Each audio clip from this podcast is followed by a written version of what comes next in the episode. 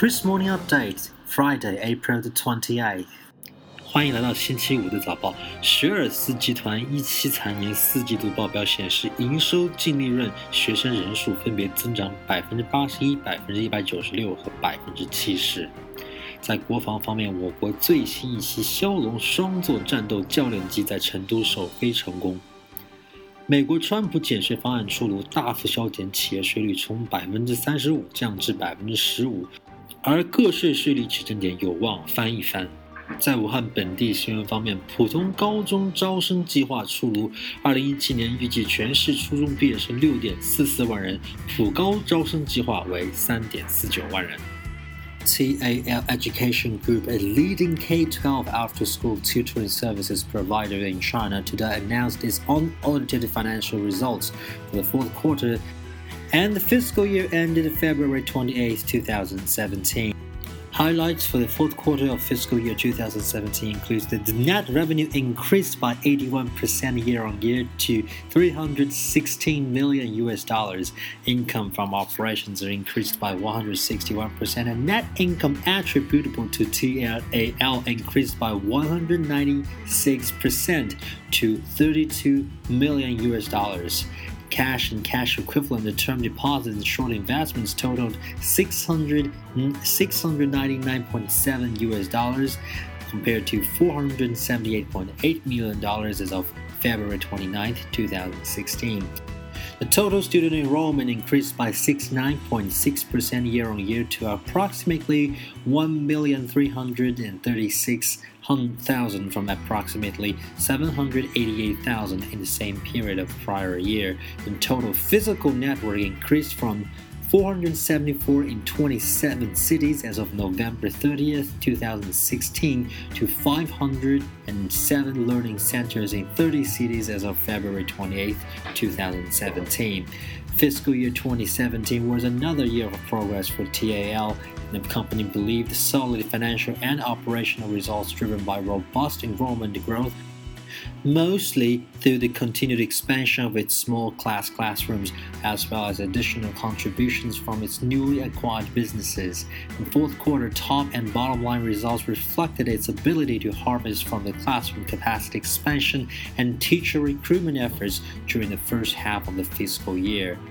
And as the company looks ahead, the well paced strategic expansion of its learning center networks through the addition of new classrooms and entry into new cities will remain a key part of its growth momentum. And the company is committed to investing in new technologies and courses to advance its education initiatives. And with solid business execution and strong market demand, the company believed they are in a good shape to continue their performance and deliver long term value for all its shareholders. And then China's new cost efficient two seat fight trainers, the JF 17 Thunder, also known as the FC 1 in China, successfully carried out its first maiden flight on Thursday morning in Chengdu, southwest China's Sichuan province. The new two seat fighter trainer is developed based on the single seat fighter and is equipped with multi-functions such as combat and training features. It is the third generation of a multifunctional two-seat light combat aircraft that is able to perform in beyond visual range air combat conditions, but also have precise strike capabilities. And return to the US.